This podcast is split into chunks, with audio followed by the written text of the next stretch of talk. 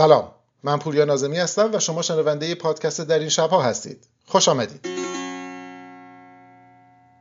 به هشتمین شب در این شبها خوش آمدید. ممنون از اینکه پادکست در این شبها رو برای شنیدن انتخاب کردید و ممنون از اینکه ما رو در این مدت دنبال می‌کنید و اون شنیدن این پادکست رو به دوستان خودتون هم توصیه می‌کنید. اگر مایل هستید که درباره هر اپیزود و هر پادکست فهرستی از منابع مرتبط با اون رو مشاهده بکنید و مطالعه کنید حتما یادتون باشه که به صفحه ویژه هر پادکست در وبسایت اصلی اون به نشانی مراجعه بکنید. به همراه هر پادکست فهرست کوتاهی از منابع احتمالی که ممکنه مکمل بحث باشه در اونجا ارائه خواهد شد. همینطور شما می‌تونید در این صفحه فهرست کاملی از مکانهایی که یا سرویس هایی که پادکست رو ارائه میدن به دست بیارید و در اونها عضو بشید. اگر براتون دسترسی به این سرویس ها دشوار هستش می‌تونید از طریق کانال تلگرام من با شناسه پی نازمی فایل کم حجمتر این برنامه رو دانلود کنید. من باز هم ممنون از اینکه دنبال ما هستید. لطفا اگر نظری دارید پیشنهادی دارید انتقادی دارید و یا سوژه خاصی هست که فکر می‌کنید لازمه دربارهش صحبت بشه حتما به ما اطلاع بدید. از طریق صفحه مجددا وبسایت می‌تونید نظر بدید و در واقع در بخش کامنت ها اون نظر خودتون پیشنهاد خودتون و نقد خودتون رو بدید. ممنون از اینکه با ما هستید. اجازه بدید که به بحث در این شب بپردازیم.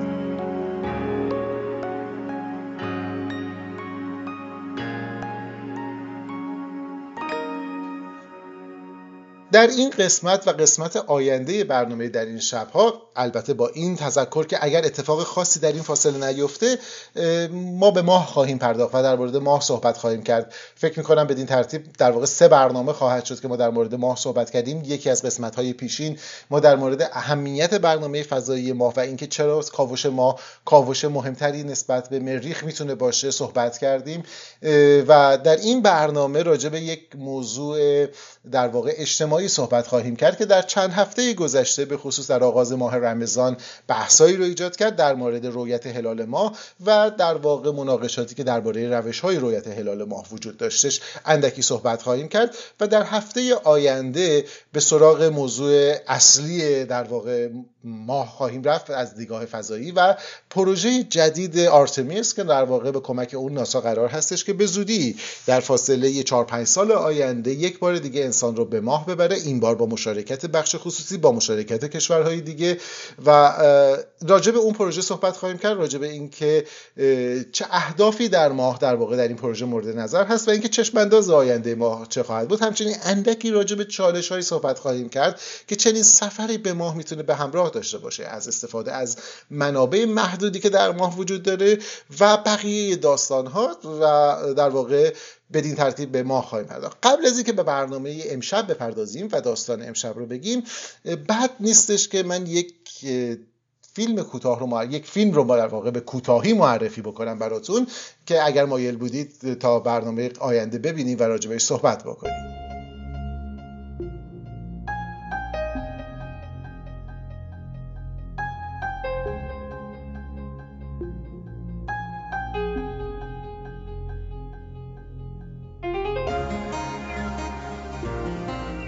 شما نمی‌تونید در مورد ماه صحبت کنید و مأموریت هیجان انگیز آپولو ها رو از اون خارج کنید. آپولو 11 نخستین مأموریتی بود که انسان رو به سطح ماه بردش. اگرچه در پرانتز باید بگیم که هر چقدر که مأموریت آپولو 11 مهم و جذاب و دیدنی و تاریخ ساز بود نباید از نقش مأموریت های قبلی اون و مأموریت های بعدی اون حتی قافل بشیم. به خصوص مأموریت هایی که قبل از اون اتفاق افتاد از آپولو 8 بگیرید تا آپولو 10 که واقعا شاید یکی از معموریت های مهمترین معموریت هایی باشند که کمتر بهشون توجه شده و زیر سایه چتر عظیم و با شکوه آپولو 11 محو شدن. آپولوها در واقع نه تنها برای ایالات متحده و ناسا برای دنیا تبدیل به یک نماد مشخص شدن. به زمانی اشاره می‌کردند که ما تنستیم افقهامون رو به هر دلیلی که بود. درسته که از دل جنگ بیرون اومده بود درسته که از دل جنگ سر بیرون اومده بود اما اندکی بالاتر ببریم و نشون بدیم که نوع و گونه و نژاد انسان اگر تواناییش رو بکاره می‌تونه غیر ممکن ها رو ممکن بکنه. در مورد آپولو 11 خب داستان زیاد گفته شده مستند زیاد ساخته شده فیلم ساخته شده همین فیلمی که سال گذشته در واقع به نام فرسمن ساخته شد نگاهی داستانگویی و شاید نه چندان دقیق به زندگی نیل آرمسترانگ نخستین انسانی که بر ماه قدم گذاشتش که البته فیلم اگرچه فیلم بسیار زیبایی بود احتمالا از نظر هنری هم فیلم فوق العاده جذابی بود. یکی از سختترین فیلمهایی بود که من شخصا تو سینما تونستم تا تهش بیارم به خاطر اینکه به نظرم میمد که بخش بزرگی در واقع استفاده از اون چیزی که به نام licence یا license هنری فیلمساز حساب میشه در این فیلم به افراد گذاشته شده بود و در واقع تمام داستان با شکوه آرمسترانگ و داستان سفر به ما تحت پوشش اون روایتی بود که کارگردان می‌خواست بگه. به هر حال اگر دوست داشتید من یه مقاله مفصل برای مجله نجوم در موردش نوشتم و در واقع نگاه خودم رو توضیح دادم. نه اینکه نگاه من مهم باشه ولی اگر دوست داشتید بخونید. اما اینکه کسانی که در این مأموریت بودن چه چیزی رو تجربه کردن؟ چه زمانی که از مأموریت آپولو صحبت می‌کنیم چه ساختار بسری رو باید به ذهن بیاریم. اخیرا مستندی منتشر شده به نام آپولو 11 با مشارکت در واقع چندین شرکت فیلمساز از جمله بخش مستندساز شبکه تلویزیونی CNN این فیلم رو اگر ندیدید حتما ببینید. فیلم فوق العاده یکی از جذابیت های این فیلم این هستش که نه تنها بخشی از تصاویر دیده شده و در واقع اون فوتیج هایی که از سفر به ما قبلا دیدیم بازسازی شده بهبود رنگ و بهبود کیفیت داده شده و بار دیگه نمایش داده میشه. تعدادی از در واقع فیلم ها و تصاویری که پیشتر منتشر نشده بود به صورت عام یا به صورت وسیع دیده نشده بود رو می‌تونید در این فیلم مشاهده بکنید. یک نکته جنبی برای کسایی که به کار رسانه علاقه مند هستن اینه که چطور تنها مبتنی بر قطعات فیلم و قطع تصاویر مستند باقی مونده بدون دخالت بدون در واقع اضافه کردن چیز زیادی میشه یک داستان مستند تاریخی رو بازسازی کرد. این فیلم تقریبا هیچ روایت هیچ بازسازی درش وجود نداره. همه مبتنی بر اون داستان هستش. اگر به برنامه های کاوش ما علاقه مند هستید اگر به برنامه های فضایی علاقه مند هستید اگر به هر ابر پروژه علاقه مند هستید دیدن این فیلم رو بهتون توصیه می‌کنم. من مشخصات کاملش رو در صفحه وبسایت این پادکست می‌ذارم که اگر خواستید کلیک بکنید قطعا شما بهتر از من روش دانلودش رو پیدا کردنش رو بلد هستید. واسه همین اون رو به عهده خودتون می‌ذارم. اما توصیه جدی می‌کنم اگر دوست علاقه مند حوزه فضا و نجوم و هر پروژه بزرگی هستید فیلم آپولو 11 فیلم مستند آپولو 11 رو از دست ندید.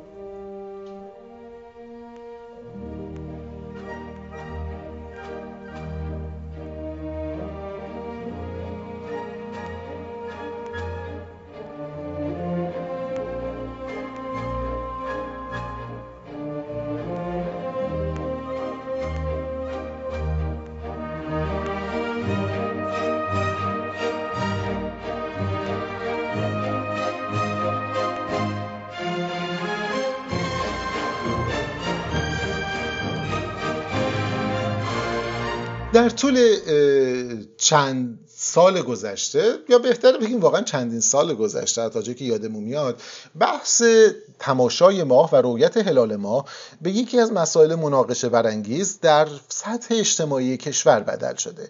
بیش از هر زمان دیگه شاید این موضوع مورد توجه قرار گرفته مورد بحث قرار گرفته مورد نقد قرار گرفته و حتی در موردش کار جدی انجام شده. خب قبل از اینکه به داستان رویت هلال ماهای قمری بپردازیم یک نکته رو در نظر بگیریم و این نکته فوق العاده مهمی هستش که توجه انسان به ماه توجه انسان به تغییرات ظاهری ماه در آسمان چیز جدیدی نیست. یکی از نخستین تقویم هایی که بشر برای نگه داشتن زمان و در واقع تاریخ نگاری وضع کرد تقویم قمری بود. تقویمی که بر مبنای تقسیم زمان از روی از هلال ماه از ماه نو تا ماه نو بعدی اتفاق میافتاد.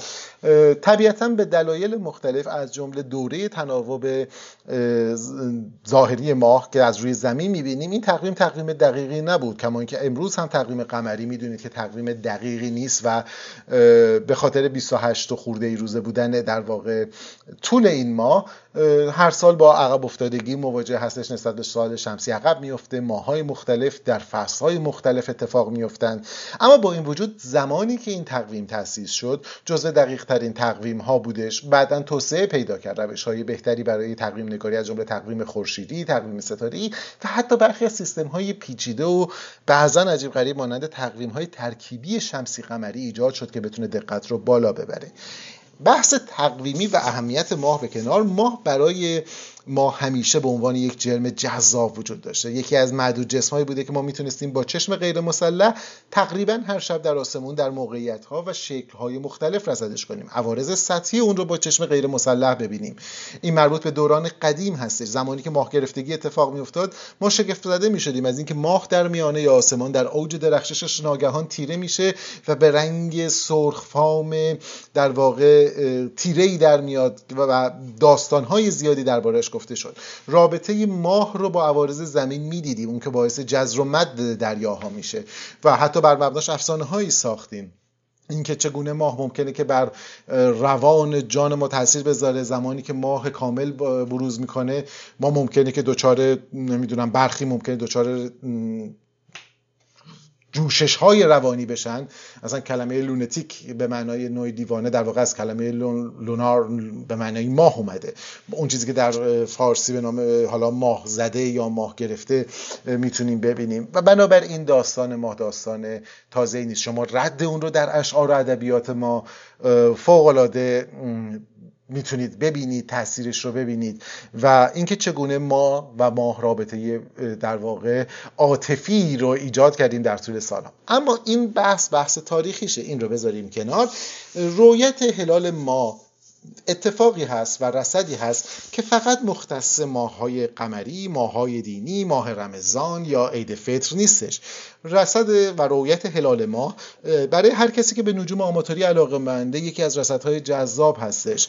به دلایل حالا که توضیح خواهم دادش زمانی که شما می‌خواید هلال ماه رو هلال نوع ماه رو ببینید خب این هلال فاصله اندکی با خورشید داره. بنابراین و بسیار نازک است بخش روشنش. به همین دلیل در آسمون به سادگی دیده نمیشه. شما پنجره زمانی محدودی برای رصدش دارید و باید در آسمان نیمه روشن به دنبال جرمی کم نور بگردید و پیدا کردن اون به خصوص هر چقدر این ماه ظریفتر و نازکتر باشه جذابتر و دشوارتر هم میشه. این کاریه که همه دنیا انجام میدن همه رصدگران در دنیا اونایی که علاقه منده به رصد آماتوری هستن انجام میدن و بنابراین از این جهت رویت و رصد هلال ما ربطی به مناسک دینی الزامن نداره مستقیم نیست با مناسک دینی. اما آنچه که در ایران موجب مناقشه شده در سالهای اخیر دو یا چند رویداد همزمان با هم هست. شما خاطرتون هست اگر به اندازه من در واقع سال خورده باشید و یا بزرگتر باشید یادتون هست که در دورانی نه چندان دور ما هیچ ساختاری برای آغاز ماه رمضان و ماه در واقع پایان ماه رمضان نداشتیم. روش رایج این بود که افراد حالا یا امامان جمعه یا پیرخان سالخوردگان افراد متدین در هر جایی که بودن به سر بام ها می‌رفتن در انتظار رویت هلال برای آغاز ماه و برای پایان ماه بودند. و به همین دلیل اعلام رویت اعلام آغاز و پایان ماه اتفاقی فوق العاده غیر دقیق و فوق العاده با چالش بود. قبل از اینکه یه ذره عمیقتر وارد این داستان بشیم نکته فوق العاده فوق العاده مهمی وجود داره اینجا که باید این رو توضیح بدیم. ما زمانی که از رویت هلال ما برای تعیین آغاز ماه قمری و ماه در واقع دینی خودمون استفاده می‌کنیم برای ماهای مثل رمضان برای ما عید یا موارد دیگه باید این نکته فوق العاده مهم رو در نظر داشته باشیم که ما با تقویم های مختلفی سر و کار داریم. ببینید تمام دعوا ریشه اصلی همه دعواهای موجود بر مبنای این هستش که اون تقویمی که آغاز ماه رمضان رو اعلام می‌کنه الزامن تقویم قمری تثبیت شده نیستش. من قبلا در یه مقاله مفصلی که نوشته بودم که رویت هلال ماهای دینی هلال رویت هلال شرعی در واقع بازی منجمین و ستاره شناسان در زمین دیگران یعنی زمین فقها هستش. این رو توضیح دادم در وبسایتم. ما می‌تونیم که از نظر علمی تقویم دقیق قمری داشته باشیم. تا حدی که تقویم قمری می‌تونه دقیق باشه. برای مثال ما با کمک محاسبه می‌تونیم با دقت لحظه مقارنه ماه رو حساب کنیم چه حالا بر مبنای زمین مرکزی چه بر مبنای مکان مرکزی و با دقت ثانیه بگیم که خب این ثانیه زمانیه که ماه نو اتفاق میفته یک ثانیه از اون که بگذره خب ماه وارد دوره جدیدش شده. بنابراین ما می‌تونیم تعیین بکنیم که چه زمانی ماه قمری آغاز میشه چه زمانی تموم میشه. واقعیتش اینه که برای رصد هم همین کارو می‌کنیم. یعنی ما بر مبنای محاسبات هست که این کارو انجام میدیم. پس چرا دعوا وجود داره؟ دعوا بر سر اینه که آن تقویمی که امروز معیار تعیین رمضان یا هر ماه دیگه قمری یا پایان اونها هست از نظر شرعی تقویمی با ویژگی های خاصه. یکی از مهمترین ویژگی ها این هستش که بر مبنای تقویمی که اسمشو بذارین تقویم شرعی شیعه یا تقویم شرعی شیعه رایج چون اختلاف نظر هم بین فقها وجود داره آغاز و پایان ما آغاز ما بر مبنای رویت هلال صورت می‌گیره. کلمه رویت در اینجا فوق العاده مهمه. در این تقویم آغاز روز بر مبنای این نیست که آیا ماه نو در آسمان ایجاد شده یا نشده. این تقویم به شما میگه که زمانی ماه نو رو آغاز می‌کنیم که هلال ماه در آسمان رویت بشود دیده بشود. خب یه بخشش به خاطر سابقه تاریخیش هست شاید نمی‌تونستند با دقت محاسبه کنند یه بخشش هم به صورت سنتی باقی مونده. شما ممکنه بگی خب چرا ما باید به این توجه بکنیم؟ الان که دقتمون رفته بالاتر. حرف کاملا درستیه. ما می‌تونیم که در واقع زمان دقیق شکلگیری ماه رو بگیریم. اما یادتون باشه اگر شما مسلمان شیعه معتقد به این تقویم و این در واقع مرجعیت هستید که در اون صورت برای شما مهم میشه آغاز و پایان ماه رمضان چون در غیر این صورت برای شما خیلی تفاوتی نمی‌کنه. اگه شما اعتقادی نداشته باشید یا برای مثال این مرجعیت رو قبول نداشته باشید خب اساسا اینکه کی آغاز میشه رمضان یا نمیشه خیلی برای شما مهم نیستش. اما اگر به اینها اعتقاد داشته باشید و براتون مهم باشه به خصوص که به یاد بیارید برای افراد معتقد برای مثال روزه گرفتن در روز عید فطر حرام هستش. بنابراین برای اونها از نظر اعتقادی فوق العاده فوق العاده مهم هست که این روز رو تشخیص بدن.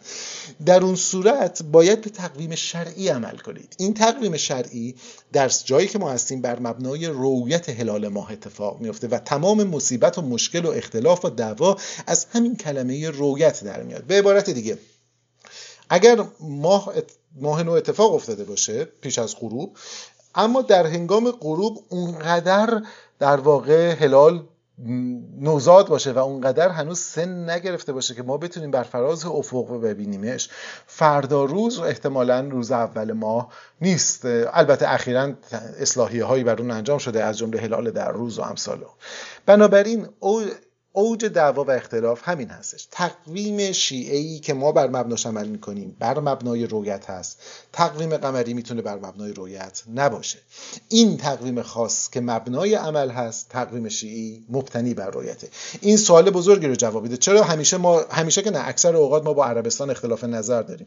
به خاطر که عربستان از تقویم رویت مبنای رویت استفاده نمی‌کنه. اونها تقویم خاصی دارن که اتفاقا بر مبنای زمان مقارنه و آغاز هلال هستش. بنابراین هیچ دعوایی هم ندارن همیشه بر مبنای محاسبه می‌دونن کدوم بهتره؟ این خیلی به ما ربطی نداره. کدوم دقیق تره؟ قطعا تقویمی که بر مبنای محاسبه باشه خب معلومه که دقیق تره. اما مسئله اینه که من و شما به عنوان کار کسی که کار نجوم می‌کنیم نمی‌تونیم تعیین کنیم که متشرعین برن از کدوم تقویم استفاده کنن. اون حوزه دین هستش حوزه ما نیستش. حالا توی این فضا با در نظر گرفتنی که این تقویم وجود داره تلاش ها برای رویت هلال اتفاق میفته ببینید حالا که میگیم روی هلال رویت پذیر باشه با صد تا مشکل دیگه به باهاش برخورد می‌کنیم. برای مثال اومدیم ما اصلا یه ماه و هلال خیلی خوشگلی داشتیم که تو آسمون هم دیده می‌شد. هوا ابری بود. هلال رویت نشده. آیا باید ما هلالی رو که مطمئنیم دیده میشه رو نادیده بگیریم یا اینکه فرض کنید که هوا ابری نبود طوفان قبار بلند شدش و ما می‌دونیم که هلال تو آسمونه. اگر این قبار نبود ما هلال رو می‌دیدیم. اون وقت چه؟ یه مرحله بریم پیشتر.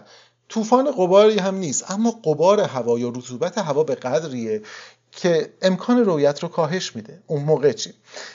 تمام اینها باعث شدش که اونهایی که علاقمند به نجوم بودن بزرگانی که تو زمینه رویت هلال از روی علاقه به بحث نجومیش کار می‌کردن معیارها و روشهایی برای رویت پذیری هلال به وجود بیارن. ببینید در به شکل خلاصه در ته ماجرا تمام داستان رویت پذیری هلال اینکه یک هلال رو شما می‌تونید در آسمون ببینید یا نمی‌تونید ببینید به یک واقعیت برمیگرده.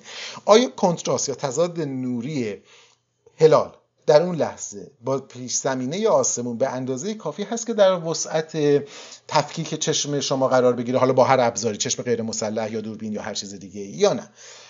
منتها مسئله اینه که ما این کنتراست رو به طور مستقیم نمی‌تونیم تعیین کنیم. به طور مستقیم نمی‌تونیم بیان کنیم. چرا؟ به خاطر که ما جو زمین رو داریم. جو زمین متنا... درش قبار وجود داره رطوبت وجود داره ابر وجود داره و همه اینها بر میزان در واقع زمینه آسمون و میزانی که می‌تونه نور ماه به ما برسه تاثیر می‌ذاره. بنابراین مهم نیست که صرفا چه بخشی از ماه نورانیه چه بخشی از ماه در واقع قابل رویت این کنتراست رو باید تعیین کنیم. برای اینکه بتونیم این کنتراست رو به یه زبون اندازه پذیر تعریف کنیم متخصصان هلال ماه اومدن و معیارهایی رو برای مثلا رویت پذیری و عرض کردن. ارتفاع ماه از افق هنگام غروب خورشید چقدر باشه؟ چون می‌دونید به خاطر شکل مداری در هلال ماه نو بعد از اینکه مقارنه اتفاق میفته ماه بسیار نزدیک به خورشید هستش. بنابراین اندکی بعد از خورشید غروب می‌کنه. مهمه که در زمان غروب خورشید هلال چقدر فاصله داشته باشه با خورشید. چون اگه خیلی نزدیک باشه تحت نور خورشید دیده نمیشه. کنتراست کم میشه. اگر در واقع فاصله زیادی داشته باشه ولی به گونه که ارتفاعش از افق کم باشه ولی کشیدگیش بیشتر باشه کماکان ممکنه که از نظر فاصله به نظر بیاد که فاصله زیادی داره. اما چون مثلا 5 3 دقیقه بعد از غروب خورشید غروب می‌کنه کماکان قابل رویت نیست. بنابراین مجموعی از این عوامل سن ما میزان بخش نورانی ما فاصله زاویه‌ای ماه از خورشید. ارتفاع هلال از افق رو میان بررسی می‌کنن و میگن که خیلی خوب. اگر این معیارها از یه عددی بالاتر باشه قطعا ماه دیده میشه. از یه عددی پایینتر باشه قطعا نمی‌تونیم ببینیمش. حالا بسته به ابزار. یه فضای خاکستری وجود داره که هلال های مشکوک یا اصطلاحی که دوستان به کار می‌برن هلال بحرانی رو تشکیل میده. ممکنه دیده بشه از جایی ممکنه دیده نشه. این هاست که معمولا چالش زا هستش. نکته دیگه که وجود داره اینه که تلاشی در سالهای اخیر انجام شدهش مبنای که مقیاس رویت پذیری رو از چشم غیر مسلح توسعه بده.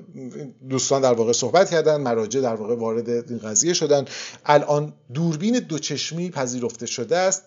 یکی از فتواها اگر اشتباه نکنم این بودش که تلسکوپ کوچک تلسکوپی که در اختیار همه بتونه باشه. فکر می‌کنم یه همچین چیزی بود قابل قبوله. اینها بیشتر از اینکه مشکل رو حل کنه بر مشکل اضافه کرده. برای مثال شما ببینید ما یه مرحله با چشم غیر مسلح خب تکلیف معلومه. دوربین دو چشمی استفاده می‌کنیم. بعد تلسکوپ استفاده می‌کنیم. ما چند سال هواپیما در واقع پرواز دادیم که رویت هلال رو بتونه از ارتفاع انجام بده. خب مرحله بعدی میایم میگیم خب عکس دیجیتال می‌گیریم. مرحله بعدی عکس دیجیتال با تلسکوپ می‌گیریم. مرحله بعدی عکس دیجیتال گرفته شده با تلسکوپ رو میایم پردازش می‌کنیم. شما در نهایت پیچیدگی ماجرا رو افزایش میدین. چون ما که می‌دونیم هلال کجاست. ما که از قبل در مبنای محاسبه می‌دونیم کجا هلال رو باید ببینیم. با همون روش بوده که شما دوربین رو تنظیم کردید عکس گرفتید. اگر هدف در نهایت اینه که بگیم هلال اونجاست خب از اول می‌دونستیم یعنی ما داریم مسیر برعکس بدیم ما می‌دونیم هلال کجاست تلسکوپ رو تنظیم می‌کنیم عکس می‌گیریم به زحمت پردازش می‌کنیم یه رگه میگیم آه هلال دیده شد. خب ما از اول می‌دونستیم اونجاست. اگر قرار و ضمن که این کار دو سه نفر بیشتر نمی‌تونن انجام بدن. ده نفر صد نفر بیشتر نمی‌تونن انجام بدن. اگر قرار بر رویت پذیریه خب این معیار هر چقدر ما پس فردا ما میگیم که خب رصدخانه ملی ساختیم اگر ایشالا زمانی ساخته بشه خب با رصدخانه ملی بیایم هلال. خب چرا باید این کارو بکنیم؟ هلال که اونجا هست. یا مثلا امواج رادیو بار صحبت شده بود که رادیو به سیگنال رادیویی بفرستیم. شوخی داریم می‌کنیم. خب برای چی سیگنال رادیو بفرستیم بازگشتش رو ببینیم؟ خب هلال که اونجاست. ما که ما می‌دونیم اونجاست. شما سیگنال کجا میفرستی؟ یا لیزر رو کجا میفرستی؟ می‌دونی موقعیتش چیه. بنابراین اینها بیشتر از این که در واقع مسئله رو حل کنه مسئله رو پیچیده تر کرد. آیا راه حلی داره که این بحران تفاوت تقویمی رو ما حل کنیم؟ یک پیشنهاد اصلی وجود داره و یک راه حل اصلی وجود داره و اون اینه که یادم هستش که چندین سال پیش فکر کنم دومین دوره گرد همایی رویت هلال یه همچین چیزی بود تو مجمع تشخیص مصلحت آقای رفسنجانی صحبت می‌کرد. ایشون توصیهش این بود که میگفتش که برین شما که رو می‌دونید و بقیه کسایی که دستن در کارن بشینین مراجع رو راضی کنید که بیخیال در واقع رویت بشن محاسبه رو قبول کنن. جز این هیچ راهی وجود نداره. تا زمانی که بحث رویت وجود داره این دعواها وجود داره. حالا توی سالهای اخیر اتفاقی که افتاده اینه که به دلیلی که نجوم آماتوری ما پیشرفت کرده به لطف تلاش های افرادی مثل جناب آقای سیاد، آقای میر سعید، آقای بوجمهرانی، آقای ابراهیمی و خیلی های دیگه که من اسم اگه تک تک بخوام برم حتما یه جمع زیادی از قلم میفتن ما تکنیک ها و روش های رویت هلال رو با ابزارهای مختلف از چشم غیر مسلح، دوربین دو چشمی، تلسکوپ و امثال اون توسعه دادیم. رصدگران ما افرادی مثل جناب آقای میرسعید آقای بوجمهرانی و بقیه آقای در واقع دوستان گیاهی یزدی و بقیه برخی از اینا آقای حجت اسلام وحید نژاد اینها کسانی هستند که رکوردهای جهانی رو برای رویت هلالهای جوان بر مبنای اون معیارهایی که عرض کردم در اختیار دارن. به قدری خبره شدن به قدری کار کردن. و اینها فقط رمضان رو نمیرن رصد کنن. اینا هر ماه قمری رو میرن. به خصوص ماههای بحرانی رو به گوشه کنار سفر می‌کنن. به خاطر چی؟ به خاطر که فعالیت نجوم آماتوری هست. چیزی که علاقه شونه به قدری دقیق شدن که حالا می‌تونن در واقع دقت رصدی رو افزایش بدن اتفاقی که افتاد این بود از یه جایی به بعد ما اومدیم گفتیم که ما که میگم یعنی منظور دوستان هلال ما و دوستانی که توی حاکمیت هستن که خب ما که باید رویت هلال انجام بدیم. الان هر کسی میره رو پشت بون خونش یه چیزی میگه دعوا میشه سر اینکه آیا هلال هست یا نه. حالا که تقویم ما بر مبنای رویته حالا که تقویم ما بر مبنای دیدنه بیاین حداقل اینو مطمئنش کنیم. بگیم یه سری آدمی که بلدن رصد کنن برن رصد کنن به ما گزارش بدن. بنابراین چیزی به نام ستاد استحلال تشکیل گرفت. ببینید اینجا اونجایی که دو تا بخش کاملا متفاوت به هم میاد. تصمیم گیری رویت پذیری و اینکه چرا تقویم مثلا باید بر مبنای رویت باشه به عهده متشرعین فقهاست. اینکه حالا با این شرایطی که شما گفتین دیده شد یا نشد به عهده منجمی شد برای همین اینها رفتن و در واقع کارهای رصدی انجام دادن کارگاه های مختلف گذاشتن و در واقع اون پروژه استحلال به وجود اومد. در مورد پروژه استحلال نقد های جدی زیادی وجود داره. از جمله بودجه که اختصاص داده میشه از جمله قوانین سختگیرانی که داشتن تا یه مدتی برای مثلا خانم ها اجازه نداشتن جزء این باشن یا بهشون بودجه داده نمی‌شد. اونا رو بذارید کنار چون اونها نقد های فوق العاده درستی است که باید صحبت بشه. اما تا زمانی که سیستم تقویم شرعی ما عوض نشده و تا زمانی که شروع و پایان ماه قمری بر مبنای رویت هلال حالا با هر تعریفی که می‌خواین دوربین دو چشمی تلسکوپ که به نظر من همه اینها مشکل ساز است. با اون ترکیبی می‌خواین حداقل رصدش رو می‌تونید به عهده متخ...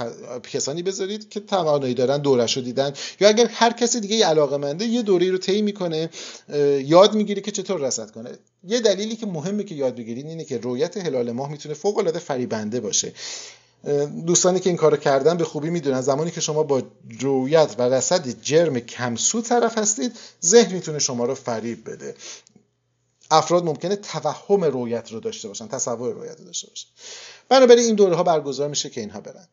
توی این چند وقته تصاویری منتشر میشه گاه گداری از در واقع تلاش برای رویت هلال ما که حاشیه هاش خیلی بیشتر از کل این داستان میشه. برای مثال چند سال پیش عکس یک روحانی منتشر شده بود که داشت دستش رو کشیده بود پنجش رو باز کرده بود و داشت به دنبال هلال میگشت. موجی ایجاد شد که ببین طرف با پنجش داره وجب می‌گیره ماهو پیدا کنه. اصلا این بدبختی ما رو ببین.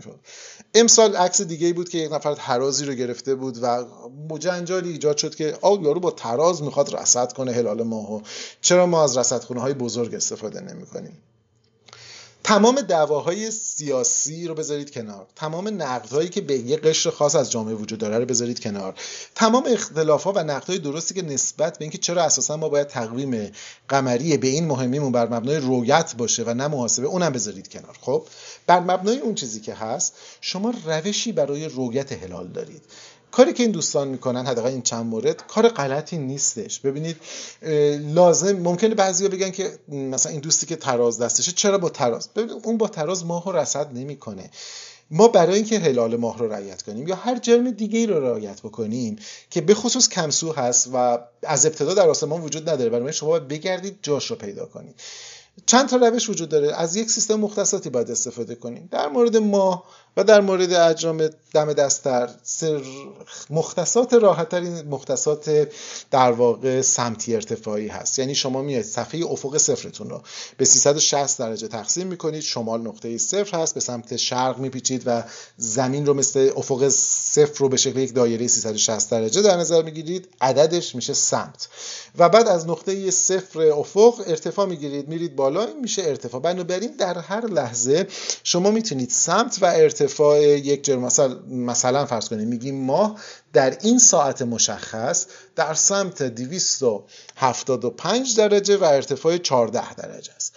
برای مثال ارز می‌کنم. بنابراین شما می‌دونید که اگر مثلا ساعتتون اون زمانی باشه که محاسبه کردید باید در افق خط افقتون به سمت 275 بگردین یعنی نقطه شمال رو صفر بگیرید 275 درجه بچرخید اندکی بعد از غرب و از نقطه صفر افقتون 14 درجه بیاید بالا اونجا جایی که ماه باید باشه. می‌تونی ببینیم؟ نمی‌دونیم. ما تلاش می‌کنیم اونجا ببینیم. چرا میگم تو زمان مشخص؟ چون این سیستم سمتی ارتفاعی وابسته به زمانه. شما تو آسمون دیدید که ماه غروب می‌کنه خورشید حرکت می‌کنه. بنابراین این سمت ارتفاعش هر لحظه تغییر می‌کنه.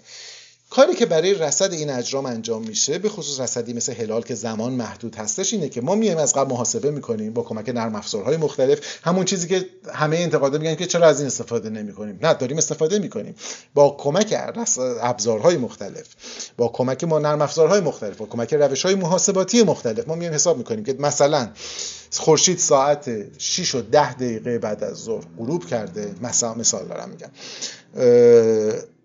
در ساعت 6 و 10 دقیقه که خورشید غروب می‌کنه نقطه ماه هلال ماه باید در سمت 275 ارتفاع 16 درجه باشه. 6 و 12 دقیقه سمت تغییر می‌کنه به عدد مثلا چه می‌دونم 271 ارتفاع میشه 12 درجه. یه جدولی رو تهیه می‌کنیم ساعت ها رو می نویسیم که مثلا از ساعت غروب خورشید مثلا 6 و 10 دقیقه است تا ساعت 7 و 10 دقیقه که ماه غروب می‌کنه. 5 دقیقه 5 دقیقه. سمت و ارتفاع ماه کجاست؟ طبیعی موقعی که خورشید تو آسمونه اگه هلال هلال ماه باشه دیدن ماه با حتی با تلسکوپ و دوربین ممکن سخت باشه. دو دقیقه بعد من میام تو سمت ارتفاع تازه دنبالش میگردم بعد میام پایین میام پایین تا جایی که دیگه هلال اون کنتراستی که گفتم اون تضاد نوری به حدی می‌رسه که ابزار رصدی من یا چشم غیر مسلح یا دوربین دو چشمی یا تلسکوپ می‌تونه اون رو تفکیک کنه. من علامت می‌زنم که اوکی ثبت بنابراین برای اینکه بتونیم این رصد رو انجام بدیم نیازمندیم که قبل از اینکه اصلا شروع به بکنیم دو تا کار انجام بدیم. یکی اینکه سطح افقمون رو مشخص کنیم ببینیم که خب نقطه شمالمون کجاست نقطه شمال رو تعیین کنیم بگیم سمتمون کجاست. چون وقتمون هم کمه شما معمولا نمیاید از ابزار پیچیده استفاده کنید. میاد میگی که خیلی خب نگاه می‌کنم صرف اینجاست یه بار با قطنما یا حالا با هر ابزار دیگه تعیین کنم میگم این آرزه که من تو افقم دارم می‌بینم این معادل سمت مثلا 271 هست. من دو درجه ازش باید این ورتر برای بعد 273 این کاری که انجام میدیم. و بعد نقطه صفر افقتون رو باید پیدا بکنید نقطه که همتراز بیناییتون باشه و بعد از اون شروع بکنید به ارتفاع گرفتن. کاری که این شخص مثلا تو این مورد خاص انجام میده اینه که داره سعی می‌کنه نقطه صفر تراز رو پیدا کنه. بعضیا میگن که خب از ابزارهای پیچیده تر مثلا و جدیتر مهندسی میشه استفاده کرد. بله میشه. شما می‌تونید یه دوربین نقشه برداری بردارید هم سمت هم ارتفاعتون رو دقیق تر بگیره منتها هزینه یه ابزار به اون گرونی رو در نظر بگیرید با یه تراز عادی. بعضی میگن خب چون ترازه وسط این کجه؟ خب عکس فیلم که نیستش. اولا عکس ممکنه که ثانیه بعدش باشه. دوم اینکه در نهایت ممکنه که اون شخص اشتباه داره استفاده می‌کنه. این به این معنی نیست که روش اشتباهه مثل اینکه شما بگید که طرف چه می‌دونم توی روش دیگه ای. چرا داره؟ این کار مثلا تو تنیس چرا داره توپو می‌زنه؟ خب باید اینجوری توپو با راکت بزنه اما این یکی داره اشتباه می‌کنه. بنابراین این یه مورد هست. یا مثلا موردی که عکس پارسال بود یا پیرارسال که این داستان ایجاد کرد این که طرف با انگشتاشو باز کرده. خب هر کسی که با نجوم آماتوری آشنا باشه می‌دونه که ما یه روش سریع اندازه‌گیری زاویه در آسمون داریم. شما دستتون رو در انتهای بازو در واقع می‌کشید امتداد می‌دید. در این صورت پشت ناخون شست شما یه عدد مشخصیه مشت بسته معادل یه عددیه. اگر انگشتاری کوچیک و اشاره خودتون رو باز بکنید مثل این کنسرت های راک هستش ولی دستتون کشیده باشه این یه عدد خاصی رو نشون میده و پنجه باز هم معادله عددی. بنابراین شما خیلی سریع اگر بخواید که سمت و ارتفاع رو مشخص کنید یا یک زاویه رو مشخص کنید به جای اینکه برید نمی‌دونم ابزار زاویه یا بیارید با دستتون این کار می‌کنید با دقت خوبی این کار انجام ممکنه بگید که خب چرا ما از تلسکوپ های پیچیده یا رصدخونه های پیچیده استفاده می‌کنیم. دلیلش ساده است لازم نیست.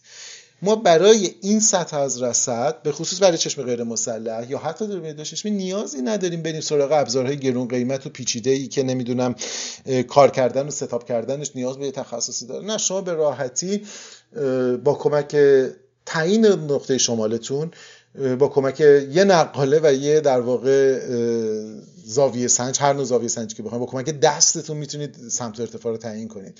بخواید پیچیده تر باشه می‌تونید تو خونه یه نوع ابزار مثلا ساده با یه دونه لوله خودکار بسازید که سمت ارتفاع رو بگه.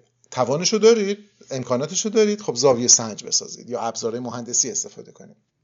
بنابراین تمام این در واقع روزه طولانی رو من خوندم که سه تا نکته رو روش تاکید بکنم. یک رصد و رویت هلال ماه فعالیت دینی نیست یک فعالیت نجوم آماتوری فوق العاده جذاب و هیجان انگیزه. دو دلیل دعواهایی که برای ما به وجود میاد این هستش که ما برای تقویمی که از سوی فقها معیار تقویم شرعی ما هستش تعریف ویژه ای داریم که این تعریف الزاما حالا دقیق ترین تعریف نیست. این تعریف مبتنی بر رویته رویت حالا یا با چشم غیر مسلح یا دوربین دو چشمی یا تلسکوپ یا هر چیزی که اونها میگن به ما ربطی نداره.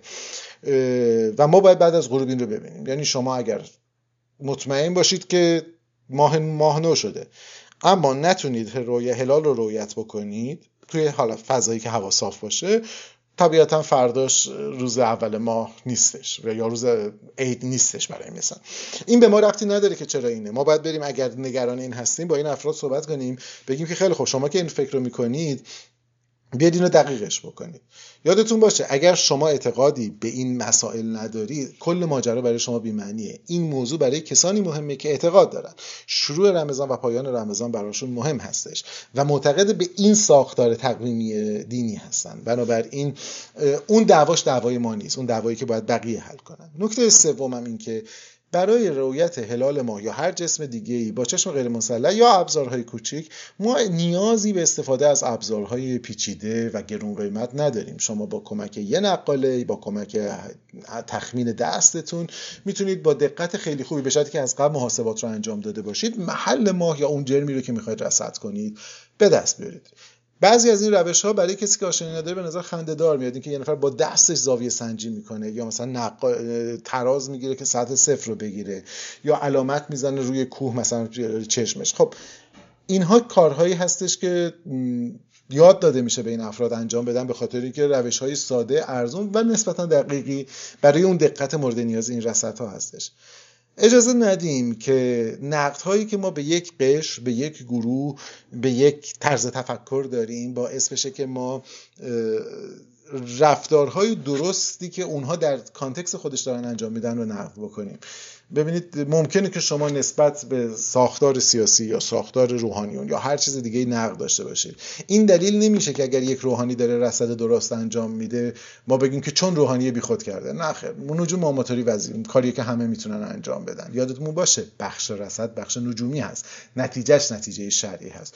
همونطوری که من به عنوان نویسنده یه روزنامه کسی دیگه ای به عنوان یه فیلمساز به عنوان یه نقاش به عنوان یه نمی‌دونم هر چیزی دکتر مهندس راننده تاکسی یا هر چیز دیگه می‌تونه منجم آماتور هم همزمان باشه. می‌تونه مثلا چه می‌دونم یک فیلسوف می‌تونه منجم آماتور باشه یک نمی‌دونم نوازنده ساز یه روحانی هم می‌تونه کار رصدی انجام بده.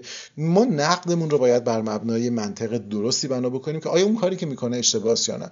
آیا درسته که ما برای رویت هلال ما مثلا بریم سراغ رصدخانه ملی که ایشالله یه زمانی ساخته میشه آینه سمتری؟ نه اون کار به نظر من فوق العاده خطا ابلهانه هستن به خاطر اینکه خب شما برای چه یه چیزات به اون گرونی و به اون بزرگی رو برای کار بیدلیل به کار ببرید؟ اساسا معنی نداره اون کار. این یه حد مشخصی داره و این حد مشخصی باید در نظر گرفتش. به هر حال البته من یه نکته آخر رو هم بگم. تمام این حرفایی که من زدم برای کسانی که به دلایل سیاسی یا ایدئولوژیک موافق یا مخالف این کار هستن هیچ تأثیری نداره. بنابراین اینو بعد اول می‌گفتم که شما در واقع گوش نکنید اگر جزو این دسته هستید. من این توضیحات رو دادم برای کسانی که براشون سوال واقعی پیش میاد و می‌خوام بدونن که ماجرا چیه و چرا چنین سیستمی استفاده میشه. وگرنه همونطور من یه قبلا یه مطلبی راجع به سفر به ما هم نوشته بودم. اونجام توضیح می‌دادم که این مطلب و این توضیحاتی که من دارم میدم برای کسی نیست که از قبل معتقد به تئوری توته یا اون سمت ماجراست نه این برای کسی که سوال داره می‌خواد دنبال جوابش بگرده وگرنه بقیه رو ما نمی‌تونیم راضی کنیم. خلاصه کلامی که شما می‌تونید از رویت هلال ماه لذت ببرید به خصوص در این ایام حالا نه فقط هلال ماه نو در طول مدتی که ماه در آسمان تغییر می‌کنه رصدش کنید نقاط و عوارض جذابش رو ببینید به خصوص که به یاد بیارید ماه مقصد یکی از هیجان انگیزترین سفرهای و ماجراجویی های انسان بوده و به زودی بار دیگر مقصد چنین ماجراجویی خواهد بود. هفته دیگه ما بار دیگه به ماه خواهیم رفت و اجازه بدید که اصلاح بکنم نه هفته دیگه دفعه بعد تو برنامه چون ممکنه بیش از یک هفته طول بکشه. و در واقع درباره یه مأموریت بازگشت انسان به ماه صحبت خواهیم کرد راجع به اهمیتش. راجع به اهمیت مشارکت بالقوه‌ای که ما می‌تونیم داشته باشیم یا بقیه داستانهای مربوط به اون و همینطور راجع به اینکه بعد از اینکه به ماه رفتیم باید چه کارهایی رو انجام بدیم. و بعد از اون فکر کنم این سگانه ماه رو در واقع تموم کنیم. فعلا تا زمانی که اتفاقات بعدی بیفته. تا شب آینده که درباره آرتمیس با هم صحبت خواهیم کرد شب و روزگارتون خوش باشه. من پوریا نازمی هستم و ممنون از اینکه با ما این شب رو در این شبها سپری کردید. روز و روزگارتون خوش.